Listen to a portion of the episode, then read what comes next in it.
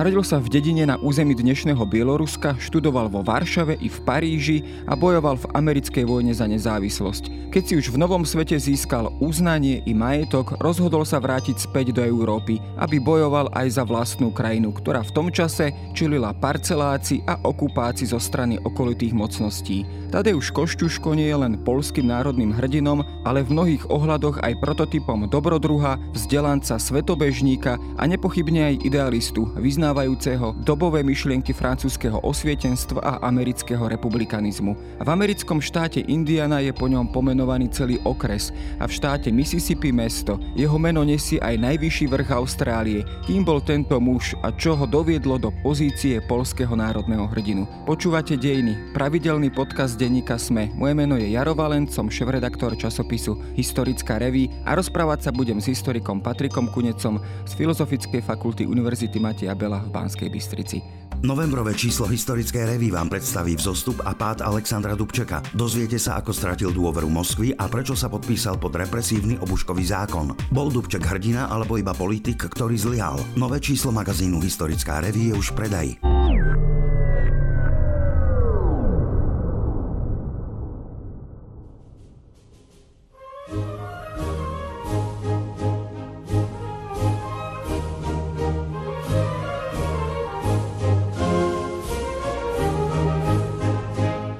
Tadeusz Košťuško to je v podstate jedna z takých hlavných postav tých modernejších alebo novovekejších polských dejín. V podstate akýsi polský alebo prototyp polského národného hrdinu. Ono to pripomína naozaj e, taký osud viacerých takýchto aj z našich, aj uhorských dejín, možno najbližšie Morica Beňovského, teda naozaj pohnutý osud človeka, ktorý krížom krážom prešiel celý svet. Mohli by sme teda takto zo začiatku nakresliť tento profil, teda človeka dobrodruha, svetobežníka a rozhľadeného iného človeka. Áno, súhlasím s tebou, že ten jeho životný osud bol naozaj dobrodružný aj na tie naše dnešné pomery či podmienky, v ktorých žijeme, že cestujeme, že máme možnosti tej sebarealizácie. On už v tom čase, pred vyše 200 rokmi, skutočne cestoval medzi kontinentmi a dokázal sa presadiť aj v tom cudom svete, takže bol naozaj úspešný a ten jeho životný príbeh bol naozaj plný zvratov. A spočiatku vlastne ten jeho pôvod, miesto narodenia ani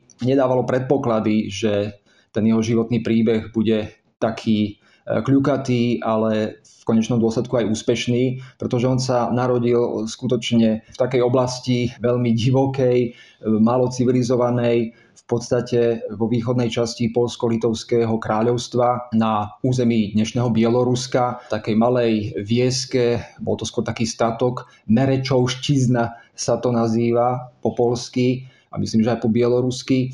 No a v podstate bol Košťuško svojim pôvodom synom síce starobilého rodu, alebo otca zo starobilého rodu, ale tá rodina už nemala veľký majetok, bola to v podstate nižšia šlachta, a Košťuška čakal s najväčšou pravdepodobnosťou taký osud buď hospodára na tom skromnom rodinnom majetku, alebo e, vojenská kariéra v kráľovskej armáde. On bol, myslím, že mladší z bratov a v podstate ako mladšieho z bratov, tak v podstate ho čaká práve, myslím, že tá druhá kariéra, ktorú si spomenul, keďže na to s tým starším sa počítalo ako s dedičom statku. Bol to aj dôvod, prečo sa Tadeusz Koščuško, tak povediac, musel postarať o, o svoj život úplne od základov a teda hľadať si svoje miesto na svete úplne iným spôsobom.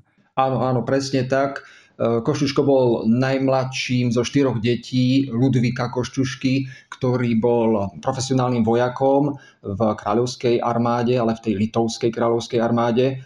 A keďže naozaj mal staršieho brata Jozefa, alebo Juzefa, tak e, tomu mal pripadnúť ten rodinný majetok a mladší Tadeuš toho čakala vojenská kariéra. On študoval s bratom na piaristickom kolégiu v takom malom mestečku Lubiešovo a potom vlastne v roku 1765 vďaka aj podpore takých e, významných šlachticov, aristokratov, ktorí držali ochrannú ruku nad rodinou Košťuškovou, tak v podstate sa dostal do Varšavy na rytierskú školu, na takú prestížnu novozaloženú školu, ktorú založil kráľ Stanislav August Poniatovský, ktorá mala vychovávať moderným spôsobom dôstojníkov kráľovskej armády a v podstate do tej školy boli povolaní naozaj veľmi rozhladení, erudovaní učitelia aj zo zahraničia, ktorí tam učili novým spôsobom, učili tam aj prírodné vedy, matematiku, geometriu, učila sa tam nemčina, francúzština, takže Košťuško vďaka tejto výuke na rytierskej škole, kde bol 4 roky, a potom vlastne aj vďaka 5-ročnému pobytu v Paríži, kde zase išiel e, vďaka podpore jedného významného aristokrata, kniežaťa Čartoriského a samotného panovníka, tak v tom Paríži on v podstate 5 rokov študoval jednak umenie na Akadémii maliarstva a sochárstva, ale potom aj študoval vojenské vedy, geometriu, zememeračstvo, kartografiu na takej špeciálnej inžinierskej škole. A vlastne tento pobyt, tento parížský pobyt výrazne ovplyvnil aj jeho pohľad na svet, jeho názory, možno aj hodnoty, ktoré potom neskôr e, zdieľal a propagoval. Skutočne sa zoznámil s tým európskym osvietenstvom, získal taký humanistický pohľad na na ľudskú spoločnosť, na to, k čomu by mala smerovať. Bol teda stúpencom, bol stúpencom slobody, oslobodenia národov spod, spod cudzej nadvlády, bol stúpencom eh, rovnosti ľudí, bojoval proti absolutizmu, viackrát sa o tom vyjadril vo svojej korešpondencii. No a v podstate s týmto potom prišiel späť v roku 1775 do Polska. Ten pobyt v Paríži ho pomerne teda dosť ovplyvnil, teda nielen aj z tohto pohľadu toho získania určitého toho humanistického backgroundu, alebo teda toho myšlienkového sveta, ktorý ho určitým spôsobom výrazne ovplyvnil, ale v podstate tam ako keby získal aj takú nejakú svoju prvú špecializáciu, myslím, pokiaľ hovoríme o tej vojenskej škole, ktorú potom využil preto všetky, myslím, že v Amerike. Dá sa povedať, že tam sa vyprofiloval poprvýkrát z neho vojak, alebo do tejto pozície sa naozaj dostal aj vďaka tomu svojmu dobrodružnému spôsobu života, ktorý ho neskôr čakal? Tá vojenská kariéra mu bola asi už súdená aj tým štúdiom na rytierskej škole vo Varšave, pretože tá škola teda vychovávala dôstojníkov kráľovskej armády. Systém tej školy, toho vzdelávania bol vyslovene vojenský. Aj tí učiteľia mali vojenské hodnosti mimochodom. Tak potom vlastne išiel Košťuško dovzdelať sa naozaj v tej vojenskej vede, v geometrii, v umení stavby fortifikácií do Paríža. V podstate plánoval po návrate vstup do armády. No, on sa v tom Paríži skutočne orientoval na to vojenské inžinierstvo, na tú fortifikačnú vedu alebo náuku o stavbe pevnosti a v podstate v tejto profesii, v tejto špecializácii sa chcel uplatniť v Polskej kráľovskej armáde. Takže áno, je pravda, že on sledoval túto líniu stať sa profesionálnym vojakom a to, že bol vlastne inžinierom, že mal tú znalosť stavby pevnosti, opevnení, tak toho robilo veľmi, veľmi cenným odborníkom, pretože takých inžinierov Polská kráľovská armáda mala veľmi, veľmi málo.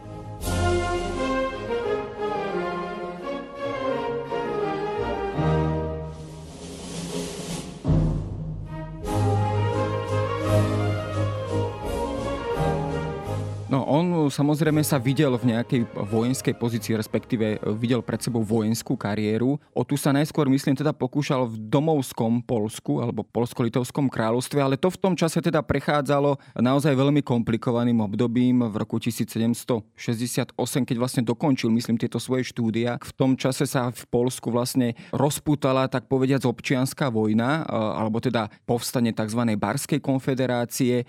To by bolo samozrejme na samostatnú prednášku, ale bol toto jeden možnosť faktorov, prečo sa on z počiatku rozhodol opustiť svoju krajinu a odísť do Ameriky. To znamená, že tie nejasné pomery doma, nemožnosť nájsť nejaké uplatnenie a jednoducho chcel, chcel nájsť nejakú novú príležitosť niekde vo svete.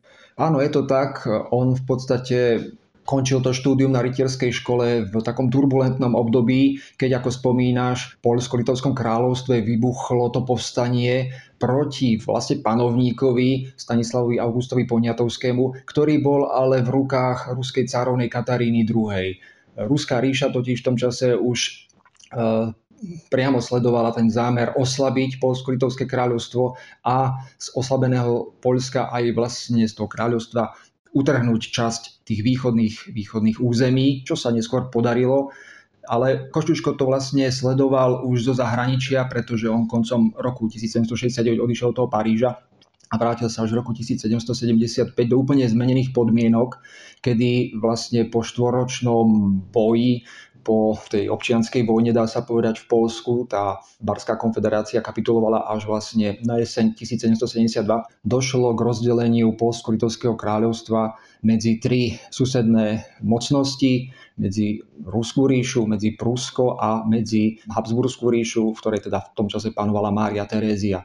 Čiže Košťuško sa vrátil už do značne zmenšeného Polska, ktoré navyše trpelo aj hospodárskymi problémami, ale zároveň sa panovník snažil v týchto zmenených podmienkach e, priniesť nejaké reformy, hlavne teda reformu školskú a trošku aj obmedziť širokú moc šlachty, ktorá v podstate vládla v krajine prostredníctvom snemu. Tieto reformy ale gradovali až koncom 80. rokov, kedy bol zvolaný panovníkom taký špeciálny e, reformný snem, štvoročný snem, lebo zasadal až 4 roky. No ale dovtedy sa ešte udialo veľa, veľa iných udalostí. Košťuško mimochodom teda išiel do tých Spojených štátov amerických. No, samozrejme, e, to je tá kapitola, ktorá ho potom aj preslavila, tak povediac, pri jeho návrate späť e, do Polska, pri tých ďalších kľúčových udalostiach. Košťuško v Amerike naozaj e, si vydobil pozorúhodnú kariéru vojaka, v podstate aj akéhosi fortifikačného inžiniera, keby sme ho takto nazvali. Ťažil on predovšetkým z tých svojich parížských štúdií, z tej svojej špecializácie, ktorú nadobudol, či už teda vo Varšave, ale predovšetkým v Paríži. Toto ho tak povediac vystrelilo aj, aj do tej závratnej kariéry, ktorú si vlastne vybudoval v americkej armáde? Áno, jednoznačne to jeho vzdelanie, ktoré získal aj vo Varšave na rytierskej škole a potom v Paríži, mu umožnilo teda uchádzať sa o miesto toho vojenského inžiniera, toho fortifikačného odborníka v americkej kontinentálnej armáde. Ale to, že sa dostal do Spojených štátov amerických, malo taký súkromný e, dôvod, dôvod, ktorý bol súčasťou toho jeho života v Polsku v roku 1775, keď sa tam teda vrátil po dlhšom pobyte v zahraničí. On totiž, a to si naznačil, nemal veľkú možnosť alebo šťastie nájsť si to miesto v polskej armáde. Bohužiaľ, tá armáda bola jednak málo početná a ten dôstojnický káder bol už dosť plný. Navyše tie vyššie dôstojnické posty si tí e, šlachtici, lebo to mohli byť len šlachtici, kupovali. Kupovali za veľké peniaze a Košťuško proste na zakúpenie si dôstojnického miesta, hodnosti nemal financie, takže on sa nedokázal v tom lete a na jeseň roku 75 v tej armáde zamestnať a vlastne sa živil aj tým, že doučoval céry takého susedného magnáta Jozefa Sosnovského, on mal teda dve cery, ktoré Košťuško doučoval, myslím, francúzštinu a matematiku, čítali si tie populárne nové knihy z Francúzska, ale do Ludviky, mladšej cery, to Jozefa Sosnovského, sa Košťuško zalúbil a chcel si ju vziať za manželku, mal čisté úmysly, len Jozef Sosnovský, bohatý magnát, si to neželal a v podstate dal priamo najavo Košťuškovi, že mu dceru za manželku nedá.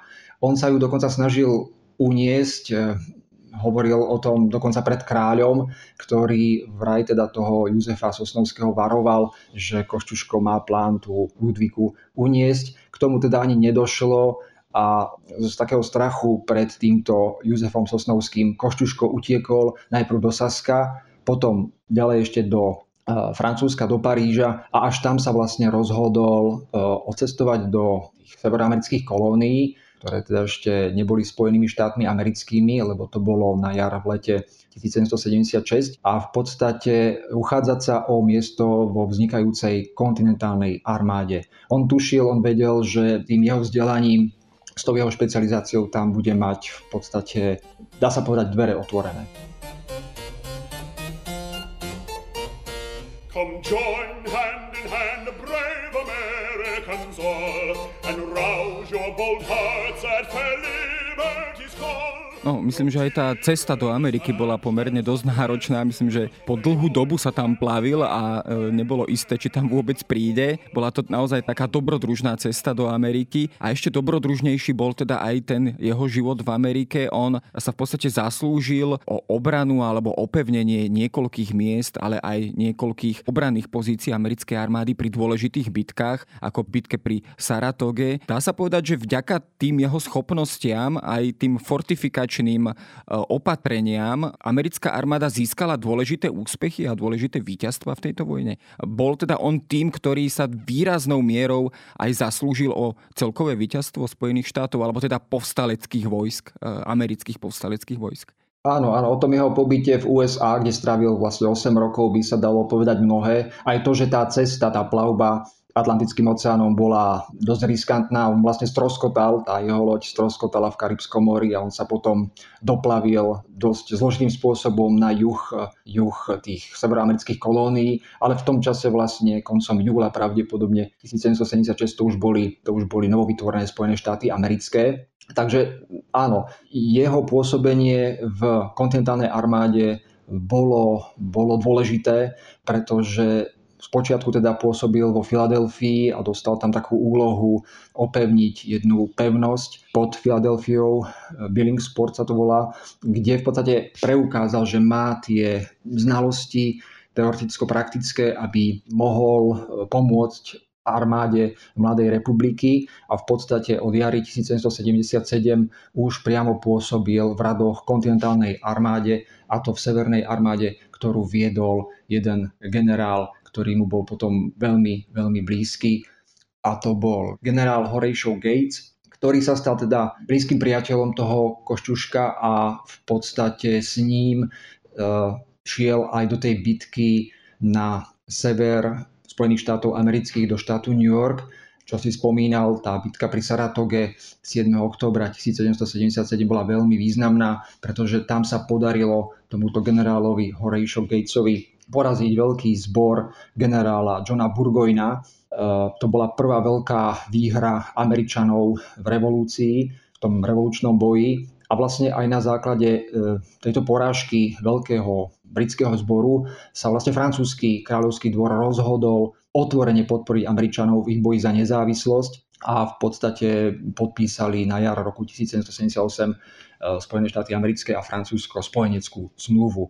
Košťuško neskôr pokračoval v tejto eh, činnosti inžinierskej, vojenského inžiniera, eh, opevňoval ďalšie pevnosti, napríklad West Point na rieke Hudson, to dostal tú úlohu priamo od Georgia Washingtona, ktorý bol hlavným veliteľom kontinentálnej armády. Neskôr v rokoch 1781-82 bojoval na tých južných boiskách v Severnej a Južnej Karolíne, to už bolo pod vedením generála Nathaniela Greena, ktorý bol tiež s ním veľmi spokojný. Takže v podstate tí najvyšší velitelia, pod ktorými Košťuško slúžil, si ho veľmi vážili, veľmi ho chválili a jednoznačne je možné povedať, že to jeho pôsobenie v armáde Spojených štátov amerických bolo úspešné. On si konec koncov vyslúžil v podstate aj pozíciu generála americkej armády, do ktorého myslím, že vymenoval možno samotný už George Washington. Získal aj rozsiahle majetky, myslím, že nejak cez 200 hektárov pôdy. Čiže on mal v podstate zabezpečený život e, v Spojených štátoch, v novo vytvorených Spojených štátoch amerických a mohol v podstate žiť spokojným životom alebo spokojným spôsobom života. On sa napriek tomu rozhodol vrátiť do vlasti. Bol teda ten dôvodom naozaj taký jeho patriotizmus, to presvedčenie, že musí ísť pomôcť vlastnej krajine práve v tom kľúčovom období, teda počas toho zasadania e, štvorročného snemu, alebo teda veľkého snemu a teda počas tých kľúčových udalostí, kedy sa rozhodovalo o budúcnosti Polska. Bol tam za tým, povedzme, taký jeho idealizmus, alebo boli tam aj iné dôvody? Jednoznačne je možné povedať, že Košuško bol veľký idealista. Skutočne tie hodnoty, tie idei eh, osvietenstva toho nového eh, ideového prúdu on, on vyznával úprimne a snažil sa o ich presadenie. Aj preto vlastne šiel z toho Paríža do Spojených štátov amerických, aby bojoval vlastne za slobodu nového národa, ktorý sa tam v priebehu americkej revolúcie konštituoval. Takže skutočne bol idealista, veril tým ideám osvietenstva, e, toho humanizmu, rovnosti, bol proti absolutizmu, bol tiež proti napríklad náboženstvu, tomu katolicizmu, aké bolo praktizované e, v tom čase vo väčšej časti Európy. Nebol ateista, veril v existenciu prirodzených síl, nadprirodzenej síly Boha, ale bol deistom. A v podstate, keď sa vrátil do toho Polska, opäť e, nemal možnosť e, vstúpiť do vojska. začal hospodáriť na jednom rodinnom majetku. Viac menej sa mu celkom darilo, aj keď sa rozhodol znížiť napríklad tie robotné povinnosti a dávky svojich nevoľníkov. Takže žil skromne, to muselo zrejme vyvolať aj trošku e, pobúrenie u susedov, alebo teda u ostatnej šlachty, či už tej drobnejšej, alebo aj tej zámožnejšej šlachty. Bol v tomto smere aj Košťuško idealisticky v tom zmysle, že vyznával tie myšlienky určitej rovnosti alebo bratstva ľudí. To znamená aj tie francúzske ideály, ktoré už v tom čase, samozrejme, keď hovoríme o rokoch 1788, 89 samozrejme a ďalších rokoch, tak už samozrejme naplno prepukla francúzska revolúcia Vyznával podobné ideály teda aj eh, Tadeusz Košťuško? Áno, určite, určite áno. V podstate on aj sledoval tú situáciu politickú v Európe, hlavne vo Francúzsku a nakoniec sa mu aj podarilo vlastne získať to miesto v armáde v roku 1789 a to už bolo v čase, keď vlastne zasadal niekoľko mesiacov ten veľký, ten štvoročný reformný snem. Samozrejme sledoval aj tie udalosti vo Varšave, v tom čase, v tom roku 1789-90 už ale pôsobil na Volini a vlastne pri svojej divízii, ktorú viedol. No a v podstate sledoval, čo sa deje, čo sa deje vo Varšave. Ten veľký, ten reformný snem skutočne priniesol dôležité právne zmeny, dokázal vlastne ten snem aj obmedziť tú právomoc šlachty, dokázal zmeniť fungovanie snemu, sejmu, snažil sa e, napríklad o emancipáciu tých mestských vrstiev, o podporu hospodárstva. Takže naozaj tie reformy boli, boli dosť veľkorysé, boli prepracované a zdalo sa, že Polsko-Litovské kráľovstvo sa vydáva na tú správnu cestu takého vnútorného posilnenia No a to samozrejme negatívne sledovali okolité mocnosti, najmä teda zase cárovna Katarína II. v Petrohrade. Takže v podstate tam sú aj zárodky tých komplikácií, ktorými malo Polsko-Litovské kráľovstvo prejsť v nasledujúcich rokoch.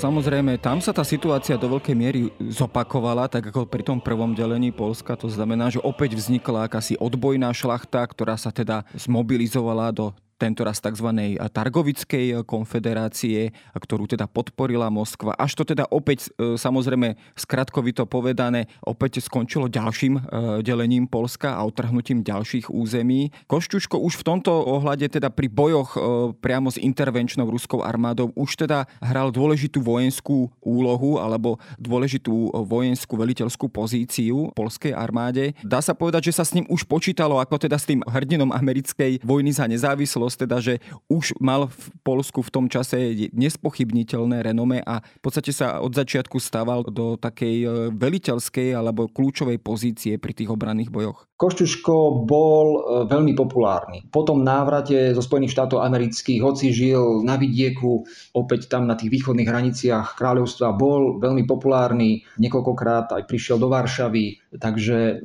stretával sa s významnými osobnosťami, e, vedelo sa o tom jeho pôsobení v Amerike. A v podstate, keď už bol v kráľovskej armáde od roku 1789, naozaj stál veľmi vysoko, velil ako generál major jednej, jednej celej divízii. Takže potom v tej vojne e, s Rusmi v roku 1792 zohral významnú úlohu. Tam boli také dve veľké bitky v júni 1792 bitka pri Želenciach, kde porazila polská armáda Rusov, ale bohužiaľ o mesiac neskôr pri Dubienke na rieke Buk, tam už v podstate práve ten Košťuškov oddiel, alebo to vojsko vedené ním, e, utrpelo, utrpelo porážku. A navyše v tom čase sa samotný král Stanislav August Poniatovský pridal na stranu tej Targovickej e, konfederácie tých vlastne šlachticov, magnátov, ktorí boli proti, proti tým reformám, ktoré schválil ten veľký reformný snem. To bolo veľké sklamanie a vlastne po tomto rozčarovaní Košťuško aj odchádza, odchádza do emigrácie do zahraničia, konkrétne do Saska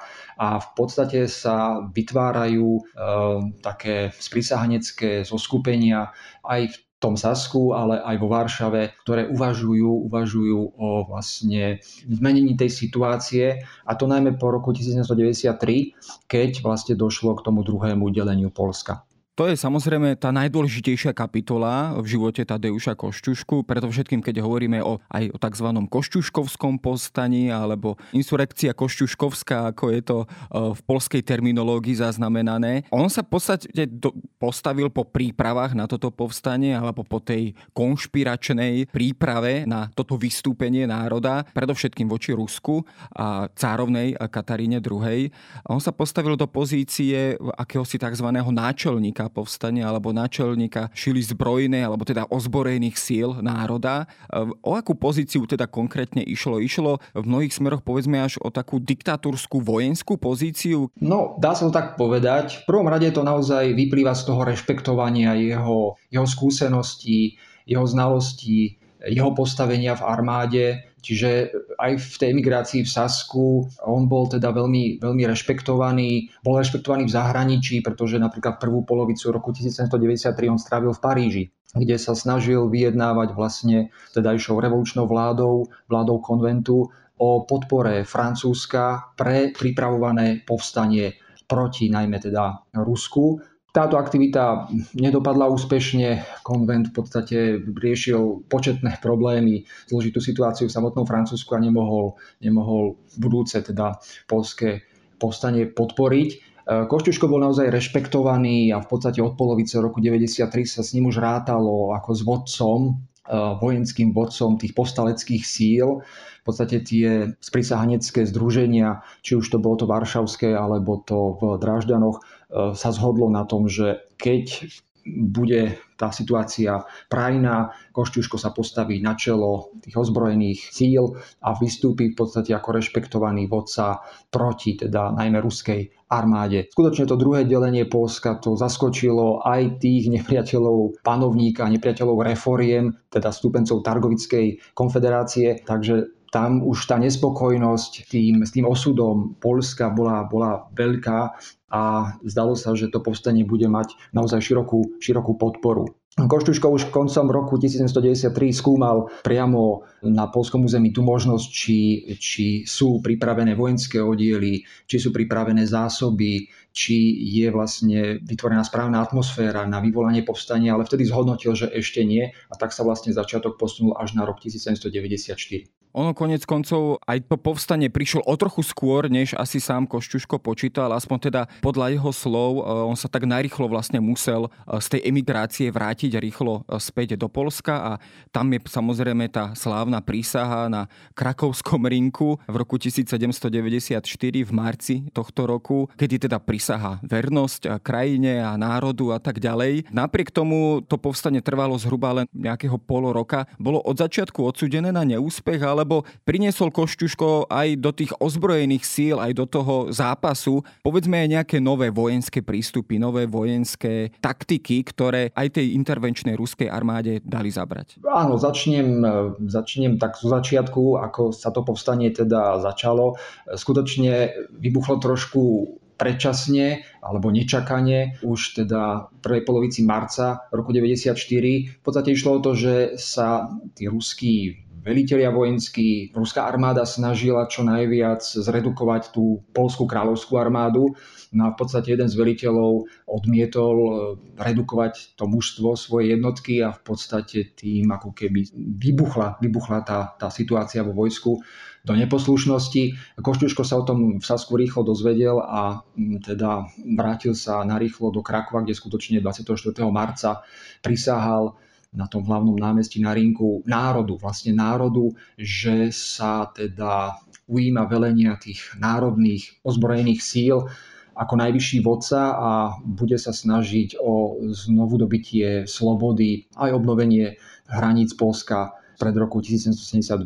Skutočne bol takým najvyšším veliteľom toho vojska, mal výrazné právomoci, mal v rukách, dá sa povedať, výkonnú a súdnu moc a to až vlastne do mája 1794, kedy bola vytvorená Najvyššia národná rada, čiže už taký kvázi vládny, vládny orgán. No ale jemu bola zverená najmä tá rýchlo sa tvoriaca povstalecká armáda, ktorú teda naozaj Košťuško do istej miery tvoril aj na základe tých skúseností, ktoré mal s bojov v severoamerických kolóniách alebo v Spojených štátoch amerických. Napríklad e, veľkú úlohu on prikladal tým milíciám, ale v polskom prostredí teda v úvodzovkách milíciám, čiže e, rolníkom, ktorých teda naverboval do svojej povstaleckej armády, ktorí naozaj boli ozbrojení pracovnými nástrojmi, hlavne teda kosami. Podľa toho o nej dostali ten názov kosinieri alebo kosci v preklade. A potom aj tá taktika tej partizanskej vojny, áno, že e, bojovať s nepriateľom skryto, áno, e, v lesoch, prepadávať e, tie oddiely zo zálohy, využívať výhody terénu, vybudovať napríklad taký oddiel ostrostrelcov, čo pripomína tých amerických riflemenov v americkej revolúcii. Takže skutočne tie jeho skúsenosti s bojov v americkej revolúcii sa snažil uplatniť aj v boji proti najmä teda ruskej, ale aj pruskej intervenčnej armáde. Ostre kosy naše, wystarczą na krótkie,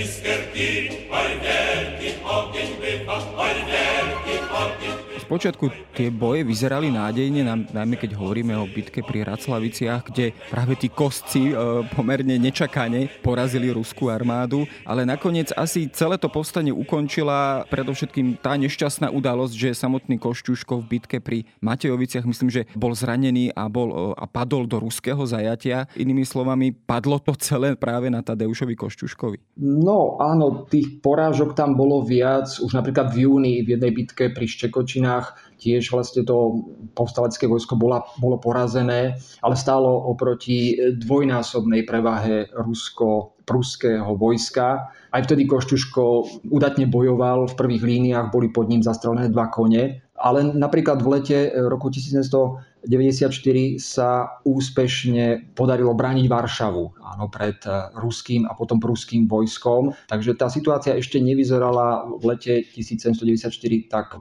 zle ale naozaj tá bitka pri Mačajoviciach v októbri 94, kedy bol Košťuško zranený, ťažko zranený, spadol z konia, kozáci ho tam zranili s tými svojimi pikami, tak e, táto udalosť, to, že sa dostal do zajatia, bola vnímaná skutočne ako koniec povstania, hoci e, v jednom pamätníku je zapísané, že Košťuško, keď padal z konia, tak zakričal Finis Polónie, že to je koniec Polska, to asi nie je pravda ale skutočne tá jeho osoba, ten symbol jeho osobnosti, ktorá stála na čele tých povstaleckých vojsk, viedla tých ľudí do boja a keď už teda Košťuško bol, bol uväznený Rusmi, tak to povstanie rýchlo doháralo. E, ešte o dva dní neskôr, 12. oktobra myslím, tá Najvyššia národná rada e, vyhlásila nového najvyššieho náčelníka toho vojska, Tomáša Vavreckého, ale v podstate on už nemal tú charizmu ako Košťuško a naozaj v októbri a novembri tie jednotlivé ohniská povstania dohárali. No a takú definitívnu bodku tomuto povstaniu dal vlastne pád Varšavy v novembri 1794, ktorú teda obliehalo ruské vojsko pod vedením generála Suvorova. A bohužiaľ teda aj ten pád Varšavy dokázal, že tá ruská armáda bojovala, bojovala veľmi brutálne. Došlo tam k vlastne vybitiu civilného obyvateľstva 10 až 20 tisíc civilných obetí vlastne prinieslo toto dobitie Varšavy a to už bol skutočný, skutočný pád Polska, ktorý bol vlastne spečatený tretím delením v roku 1795, ktoré vlastne Polsko-Litovské kráľovstvo vymazalo z mapy Európy. No, ten tragický záver sa trošku aj premietol do života samotného Tadeuša Košťušku, ktorý v podstate bol zajatý a uväznený, myslím, že v Petropavlovskej pevnosti v Petrohrade. Za to teda, aby sa dostal na slobodu, ako keby musel podstúpiť takú nejakú osobnú daň a síce podpísať alebo teda prisahať ako keby vernosť alebo oddanosť novému ruskému panovníkovi. Samozrejme tá cena bola aj tá, teda, že mohlo ísť na slobodu ďalších 20 tisíc polských zajatcov. Bola to cesta ako keby pre Tadeuša Košťušku jednak von na slobodu, ale aj teda určitá osobná obeta, ktorú teda musel, musel podstúpiť. On bol spočiatku teda väznený v Petropavlovskej pevnosti, to ešte bolo za života Kataríny II. Ale po jej smrti koncom roku 96 jej syn, car Pavol, aj z takej nenávisti voči matke, snažil sa robiť všetko inak ako ona, tak vlastne navštívil Košťuška, ale už nie v tej pevnosti. On bol vlastne prenesený do paláca, myslím, Grigoria Orlova, aby sa zotavil z tých svojich zranení, pretože naozaj ten jeho stav, ten jeho stav bol veľmi vážny E, sú aj indície, že on sa snažil v tom väzení, ešte keď bol v pevnosti, vlastne sa vyhľadovať k smrti a tak vlastne zomrieť. Takže bol na tom zdravotne veľmi zle, ale tento car Pavol ho teda prepustil naozaj s tou podmienkou, že mu zloží, tak ako aj tí ďalší prepustení príslušníci povstania, ktorí boli v ruskom zajati, že mu zložia prísahu vernosti. Čiže Košťuško to spravil, musel spraviť, aby sa na tú slobodu dostal. Neskôr ale vyhlasoval, keď už bol v západnej Európe, tak že to urobil naozaj len, len z donútenia, len preto, aby sa dostal na tú, na tú slobodu. Cár Pavol teda dodržal to slovo, prepustil aj tie tisíce väznených eh, Poliakov, no ale v podstate na tom stave, v akom sa to rozložené Polsko nachádzalo, nič nezmenil. Košťuško teda odišiel do Británie, chvíľu pobudol v Londýne, v Bristole a odtiaľ sa potom presunul do Spojených štátov amerických, kde vlastne vykonal takú pompéznú cestu po niektorých tých významných mestách a stretol sa s viacerými tými najvýznamnejšími predstaviteľmi, ktorí mu naozaj prejavovali úctu, pretože skutočne eh, ten jeho príspevok k získaniu nezávislosti USA bol veľký. Stretol sa tam s Washingtonom, zoznámil sa s, eh, s Thomasom Jeffersonom, ktorý sa stal takým jeho veľkým priateľom, spolu si potom roky písali listy, takže triumfálne hm, ho tam Spojených štátoch amerických oslavovali ten jeho život samozrejme ešte chvíľočku pokračoval a teda v podstate ne, neustále nejakým spôsobom sa snažil o oslobodenie vlastného národa. Bolo by to samozrejme na samostatné rozprávanie, ale dá sa povedať, že už po práve tomto neúspešnom povstaní jednoducho tie nádeje aj pre samotného Tadeuša Košťušku jednoducho čoraz viac opadali a jednoducho proste nevidel východisko z tej situácie. Bol jednoducho uzrozumený s tým, že zvyšok života strávi v emigrácii. To sa javilo ako veľmi, veľmi pravdepodobné. On sa potom z tej Ameriky vrátil späť do Francúzska, pôsobil alebo žil v Paríži a neskôr teda v takej menšej lokalite pod mestom Paríž. Sledoval tú francúzskú vnútornú politiku, sledoval najmä osud toho republikánskeho generála Napoleona Bonaparta, ktorý využil aj vlastne pomoc tých polských legiónov, polských légií, ktoré sa tvorili na území Francúzska a potom Severného Talianska a vlastne pomáhali Napoleónovi v boji proti eh, najmä teda Habsburskej ríši a iným krajinám ale Košťuško mal veľmi, veľmi dobrý odhad ľudí, taký cit eh, pre ten vývoj udalosti budúcnosti. On sa s tým Napoleónom aj stretol a veľmi rýchlo pochopil, že Napoleon sleduje svoje vlastné záujmy. Nechcem povedať, že egoistické, ale mal teda tú predstavu jednak porážky tých nepriateľských mocností a potom rozširovania aj hraníc, aj vplyvu Francúzska.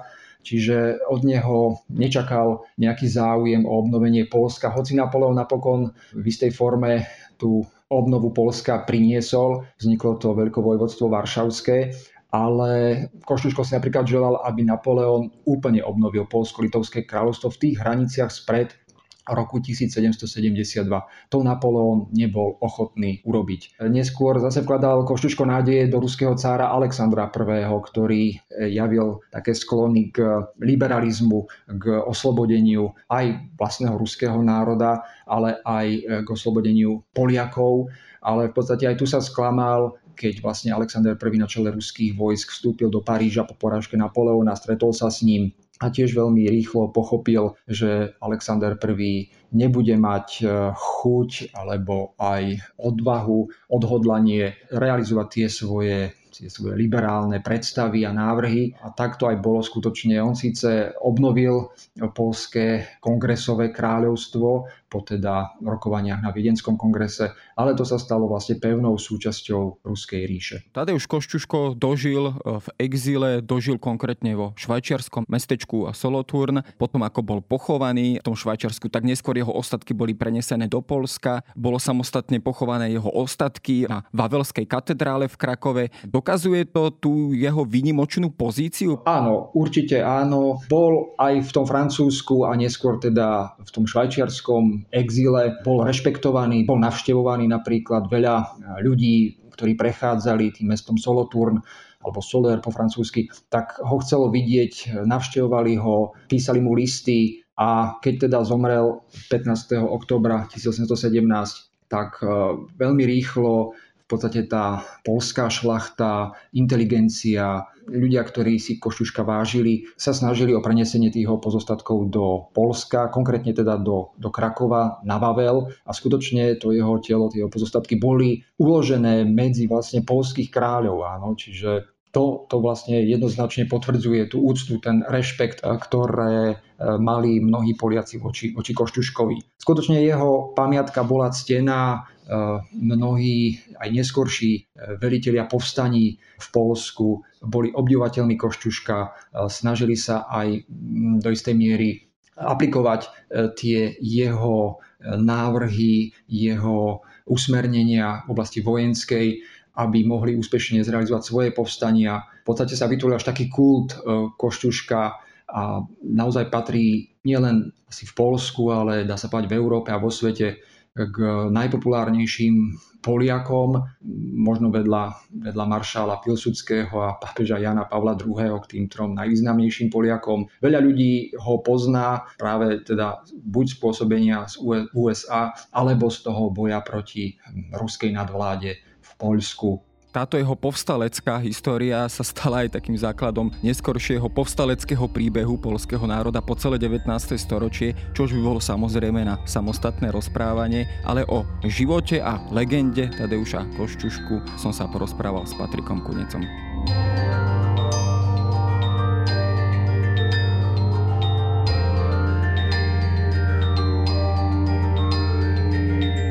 Je na dnes všetko. Počúvali ste Dejiny, týždenný podcast denníka Sme a historickej reví. Podcast Dejiny vychádza každý týždeň v nedelu. Prihláste sa na jeho odoberanie vo svojej podcastovej mobilnej aplikácii na platformách Google Podcasty, Apple Podcasty alebo v službe Spotify. Všetky diely nájdete aj na adrese sme.sk lomka dejiny alebo historickareví.com. Ak sa vám podcast páči, môžete ho ohodnotiť. Ak mi chcete poslať pripomienku, môžete sa pridať do podcastového klubu denníka Sme na Facebooku alebo mi poslať mail na adresu jaroslav.valent zavináč petitpress.sk. Ja som Jaro Valent a na tvorbe tohto podcastu sa podielal aj Viktor Hlavatovič.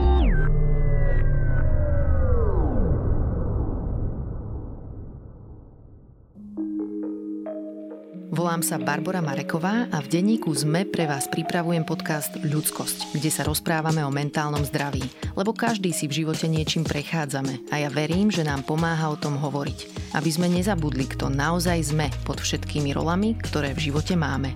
Podcast Ľudskosť vychádza každý štvrtok a nájdete ho vo všetkých podcastových aplikáciách.